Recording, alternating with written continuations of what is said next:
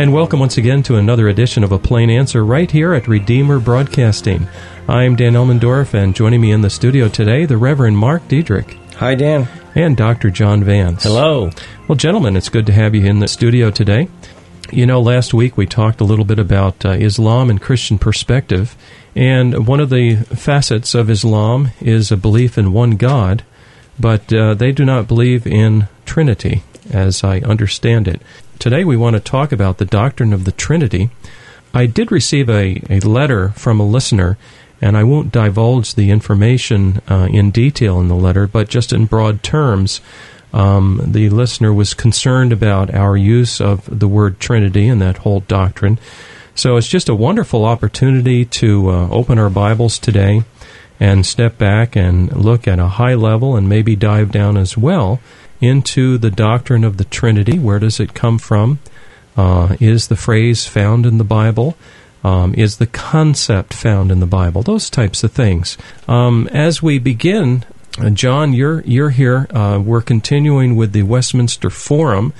Um, I did mention in the opening that uh, last week we covered Islam and Christian perspective, and just really brief for our listeners' sake as we get into this discussion today. What is the Islam belief in terms of God? And um, is it correct that they don't believe in the Trinity? Oh, that, that is correct. Uh, they have a, a, doctrine of of a God with no companions. Tawhid is what it is called, and um, no associates. Uh, which, in one sense, we can subscribe to. Uh, but they consider the doctrine of the Trinity to be uh, a tendency toward polytheism, three gods. Therefore, we worship three gods. And of course, Christians are, mm-hmm. uh, let me say from the outset, uh, they are avoiding Scylla and Charybdis, the old ancient whirlpool and the rocks uh, that you had to sail through uh, in, in the Mediterranean. And um, uh, on the one hand, we are avoiding a kind of modalism that makes no differentiation in the divine because there is a differentiation of persons. And on the other hand, we are to avoid tritheism, mm-hmm. which indeed would be heresy. So uh, they see Christians as uh, as uh, abnormal and uh, even heretical hmm. because we subscribe uh, to the doctrine of the Trinity. Mm-hmm. All right. Of course, one of I think the reasons uh, they have a problem with the doctrine of the Trinity, and, and, of course that leads to the deity of Jesus Christ. They don't accept the deity of Jesus Christ. Uh, they accept him as a prophet, correct? They accept him as a prophet. They believe he was born of a virgin. They believe that he mm-hmm. actually died on the cross, but he was not raised from the dead. Right. Um, and that, of course, he made no atonement for sins. Right, mm-hmm. and and so it, it would be a strong contrast. Say, for example, John one, where we find in the beginning was the Word, and the Word was with God, and the Word was God, and so we have a differentiation, and and of course it does make it hard when you look and you say, well, here's this Jesus, and he's God, and yet God is one. You have difficulty. Mm-hmm. You know, I was thinking about that today, gentlemen, and that is just simply it almost seems like um, um, we have to have something here to um, deal with what Scripture teaches, um, because Jesus is is proclaimed to be God in the Scripture, as you uh-huh. pointed out. Certainly, the Holy Spirit is, and certainly God the Father is, and yet there's other verses that tell us that God is one, and at the same time, we know that the Bible is consistent, and so we're really forced into understanding from a high level that uh, indeed God is one, but He has three persons, which we call the Trinity. You're almost I don't see any way around that. It seems like it's it's inevitable uh, to embrace something which we call the Trinity. Early Christians were faced with divine revelation. They knew that God had revealed Himself in the history of Israel, and that He was the one God the Shema, for instance, is mm-hmm. the one confession of faith, the primary confession of faith that you find uh, in the history of Israel. Uh, Shema means hear. Hear, O Lord, The Lord your God is one. Now, they could never budge from that position. Yeah. There is only one God by definition. God is one and supreme and sovereign over all. But then, when they began to examine the life of Jesus, he forgave sins. Um, he um, he did things that uh, no mortal should be able to do, or the privileges that he had. Uh, he talked about he and the Father being one.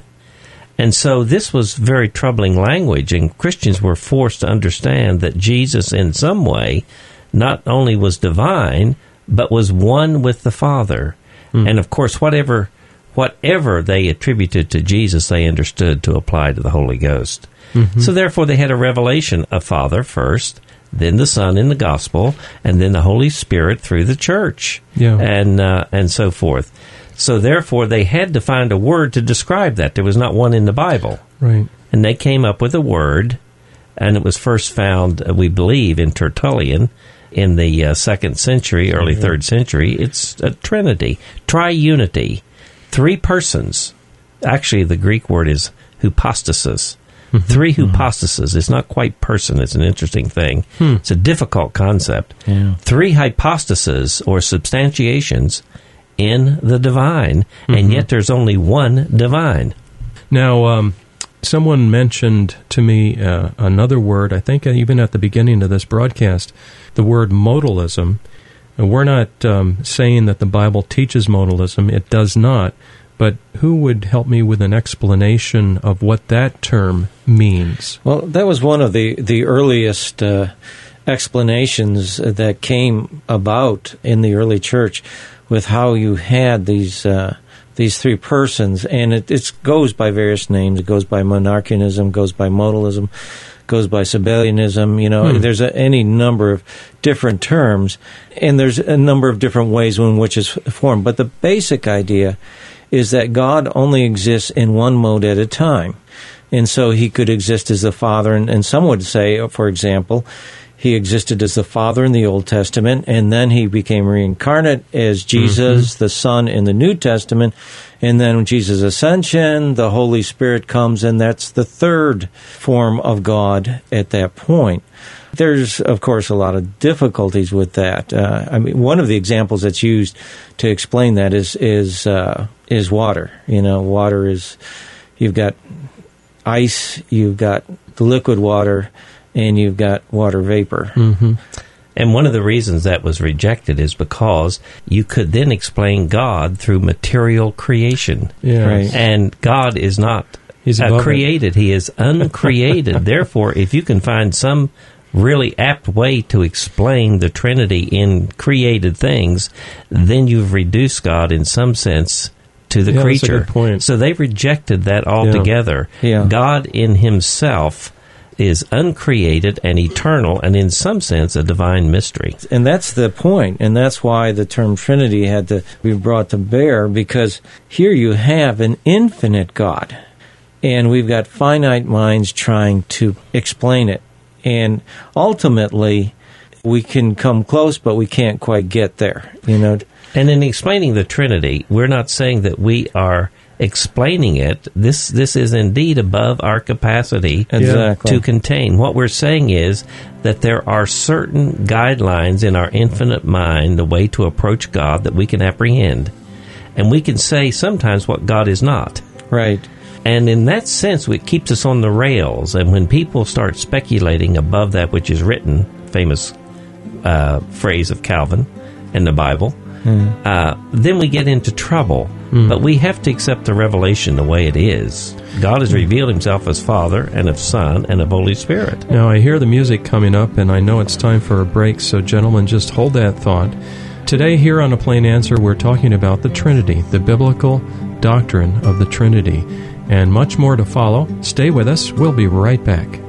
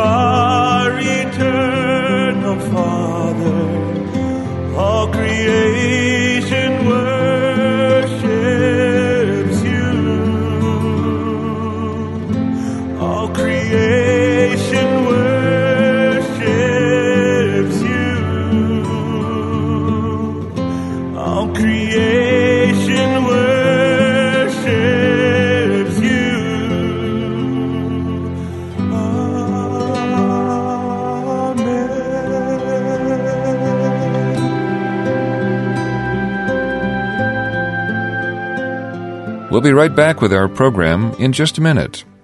Now, a reminder that your gifts to this ministry enable us to bring you thoughtful, Christ centered programming 24 hours a day. Would you prayerfully consider helping us with a tax deductible gift this month? Redeemer Broadcasting is a 501c3 not for profit broadcast ministry. We're entirely listener supported and have no advertisements.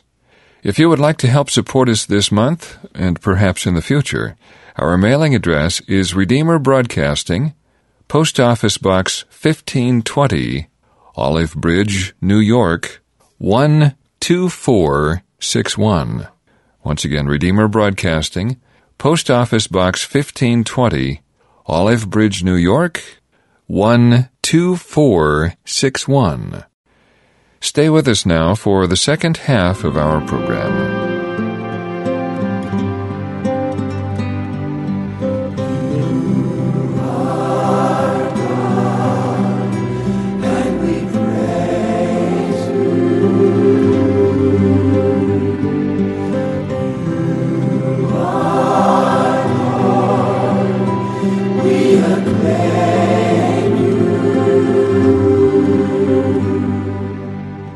Welcome back. You're tuned to a plain answer right here at Redeemer Broadcasting. Today in the studio with me is the Reverend Mark Diedrich and Dr. John Vance, and we're talking about uh, the whole discussion of the Trinity. And, uh, gentlemen, right back to you now. Um, if we were to open our Bibles and start um, really digging down and looking at our Bibles, why would we come to the conclusion of the Trinity? One of the things that you see, uh, for example, is you see the three persons of the Trinity uh, simultaneously in, in the same spot being spoken of. For mm-hmm. example, at Jesus' baptism, here you have Jesus being baptized, the Spirit descending like a dove, and the voice out of heaven saying, This is my beloved Son in whom I'm well mm-hmm. pleased. And so you see that. And of course, you also see it, it, for example, in the Mount of Transfiguration. Now, you may not quite see the Holy Spirit, although you might see it in the, in the mist, but you certainly still have the voice of God the Father and, and Jesus the Son. And so you see it there. And of course, then the formula Go ye therefore make disciples of all nations, baptizing them in the name of the Father and of the Son and of the Holy Spirit. So uh, before the break, uh, you had mentioned modalism and how that um, people that believe that heresy are, are believe in a teaching that, that says God is just one mode at a time. And so now you're pointing to the scriptural example of the baptism of Jesus, and it's and it's apparent there that all three, Father, Son, and Holy Spirit, are there at the same time. So that, that's your yeah. There's a word for that called consubstantial, Yeah. meaning with the same substance at the same time. They Yeah. they share. They are deity, not in in a series, but deity at the same time. Yes. That's right. All right. Yeah. Okay, so those are good examples. How about uh, more? Well, in in First Thessalonians, for instance, I've just started a series of sermons from First Thessalonians, and what I noticed is that there is a beginning that's quite clear uh, that the Apostle Paul would what we would call anachronistically, of course, meaning that the word Trinity is not used at this time; it comes later. Is a Trinitarian apostle, of course. He says Paul, Silas, and Timothy to the church of the Thessalonians in God the Father and the Lord Jesus Christ. Hmm. So, therefore, he is acknowledging, of course, that the Father is divine and that the Son is divine and that we know the Father through the Son. Uh, that's why he includes the Lord Jesus Christ. Of course, I have theologized here just a bit at the latter part that we know the Father through the Son. But it's clear that it's throughout the New Testament this this language that we later called Trinitarian.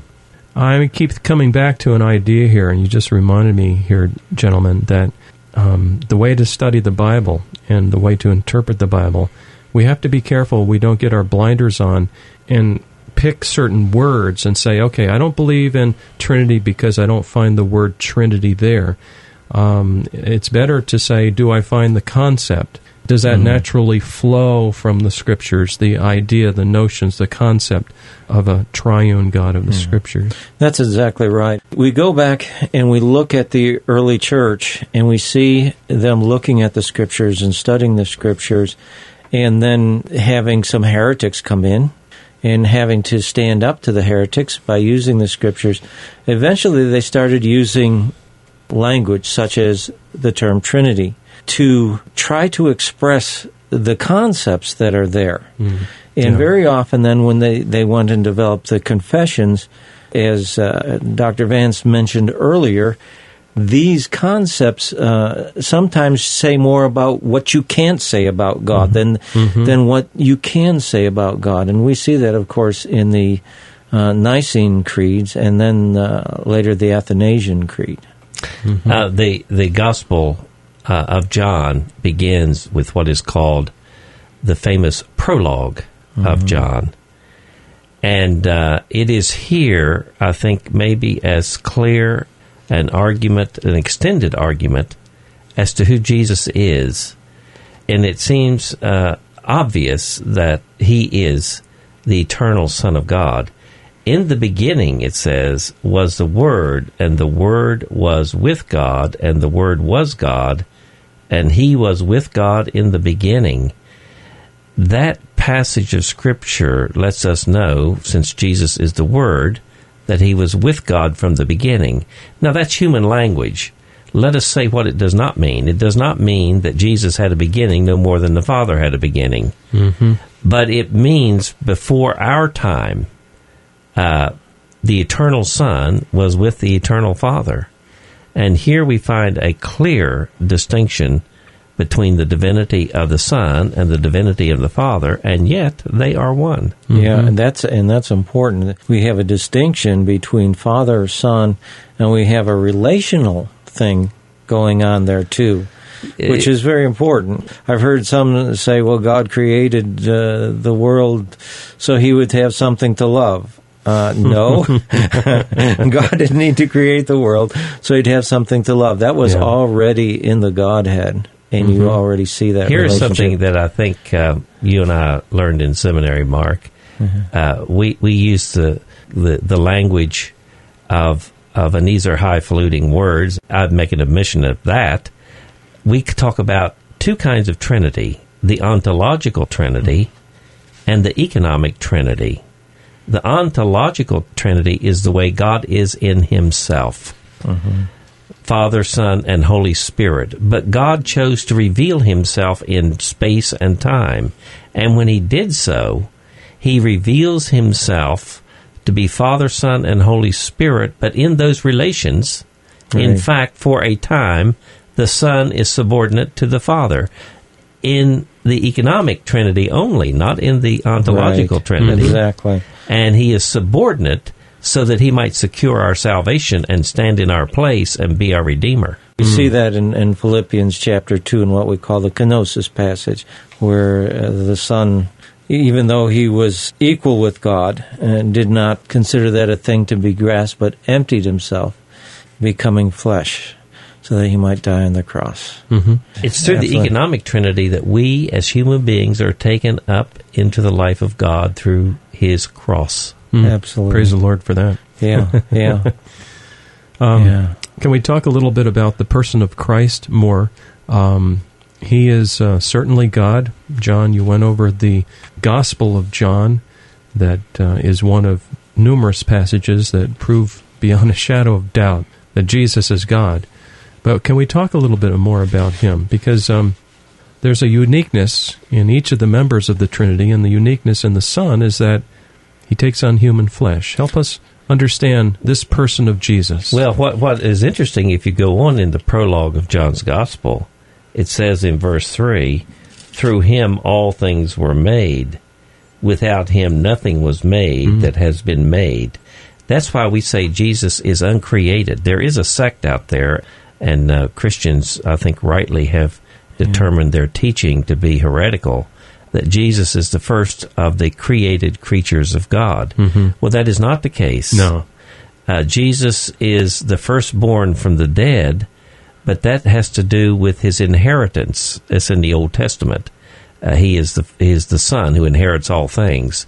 This is the language of relationship, as Mark talked about. But on the other hand, through him, all things were created, and this is reiterated in Colossians chapter one, in verses fifteen through seventeen. A mighty passage, I, I might say, indeed, that all things hold together through him. Yeah, that continuing aspect of creation of, of holding all things together, Now, this Jesus, uh, Right. he has two natures. and that's what we see in, in John, where it later Yeah. says, "And the Word became flesh and dwelt among us," and that indicates that he became true man while still being true God. He did not cease to be God when Right. he became man. Mm-hmm. So he is uh, one person with two natures. We are all one person with one nature. We A have a human nature. a human Yeah. nature, a, a fallen human nature. Yeah. He had two natures, not a fallen human nature, uh, a non-fallen human nature. That's why he was born of a virgin and uh, through the power of the Holy Spirit and uh, a divine nature. so that he could become a perfect sacrifice for us. Absolutely. His whole mission for the incarnation is summed up in the, uh, the simple language of the New Testament. He came into the world to seek and to save the lost. That's right. This is God's action. yeah. It really is. Yeah. There, there are other places, of course, in the New Testament where it talks about uh, Jesus' divinity. One of the most striking, of course, is that on the Mount of Transfiguration, Mark, I think uh, you had mentioned that uh, as a passage that uh, was important to you. Yeah. And you see his uh, divinity there, and of course the Father looking and saying, This is my beloved Son. Now, God is a Trinity, and we've uh, reviewed that. And so, is it um, fair to say that um, these persons of the Godhead are not the same as each other? In other words, uh, the Father uh, is not the same person as the Son. The Son is not the same person as the Holy Spirit. The Holy Spirit is not the same person as the Father. Yes, it's clear in the New Testament that, in fact, in the triune God, and that's what we are talking about Father, Son, and Holy Spirit, uh, there are relationships. There is in God, if you will, an I and a thou. There is an object and a subject. This this is a, this is a powerful, if you will, uh, thought, and it is rich theologically in God's self, there is self communication and fulfillment. That's why you can never say that God created anything because he was needy, or he Yeah, created the world right. because he was lonely, or he, as my mother used to tell me when I was a kid. I asked her, "Why did God create us? Because he was lonely." She meant well. She meant well. Yeah. But there is no need in God because he is totally fulfilled. Moreover, there is communication That's neat. and love and and Yes. with this with this uh, view of God that is not Trinitarian, you have an awful difficult time trying to figure out how can God be love. So we see in Scripture that uh, these three persons are very distinct, and yet they are all one God. They're not three gods, uh, and they're not three beings. They're one God. Being we have one Uh-huh.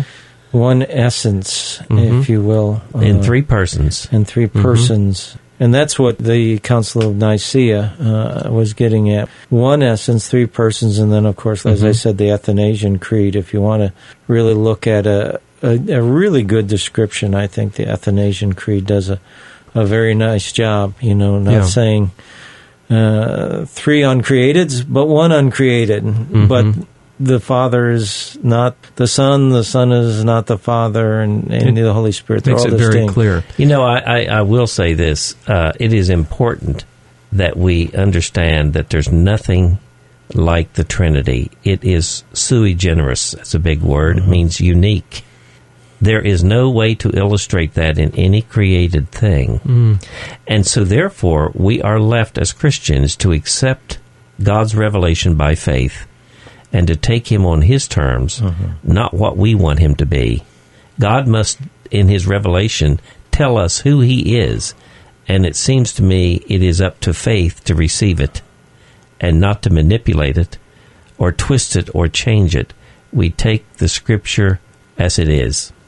I'm just looking at the clock here and I realize we're already out of time. Gentlemen, thank you so much for uh, this discussion on the Trinity. I think we may do it again, maybe in a couple of weeks from now. Uh, today in the studio with me has been the Reverend Mark Diedrich and Dr. John Vance. If you have a question or comment about today's episode, please feel free to email us. Our address is ministry at redeemerbroadcasting.org. This entire discussion is up on our website. Check it out at redeemerbroadcasting.org. I'm Dan Elmendorf. Please join us again next week at the same time for another edition of A Plain Answer.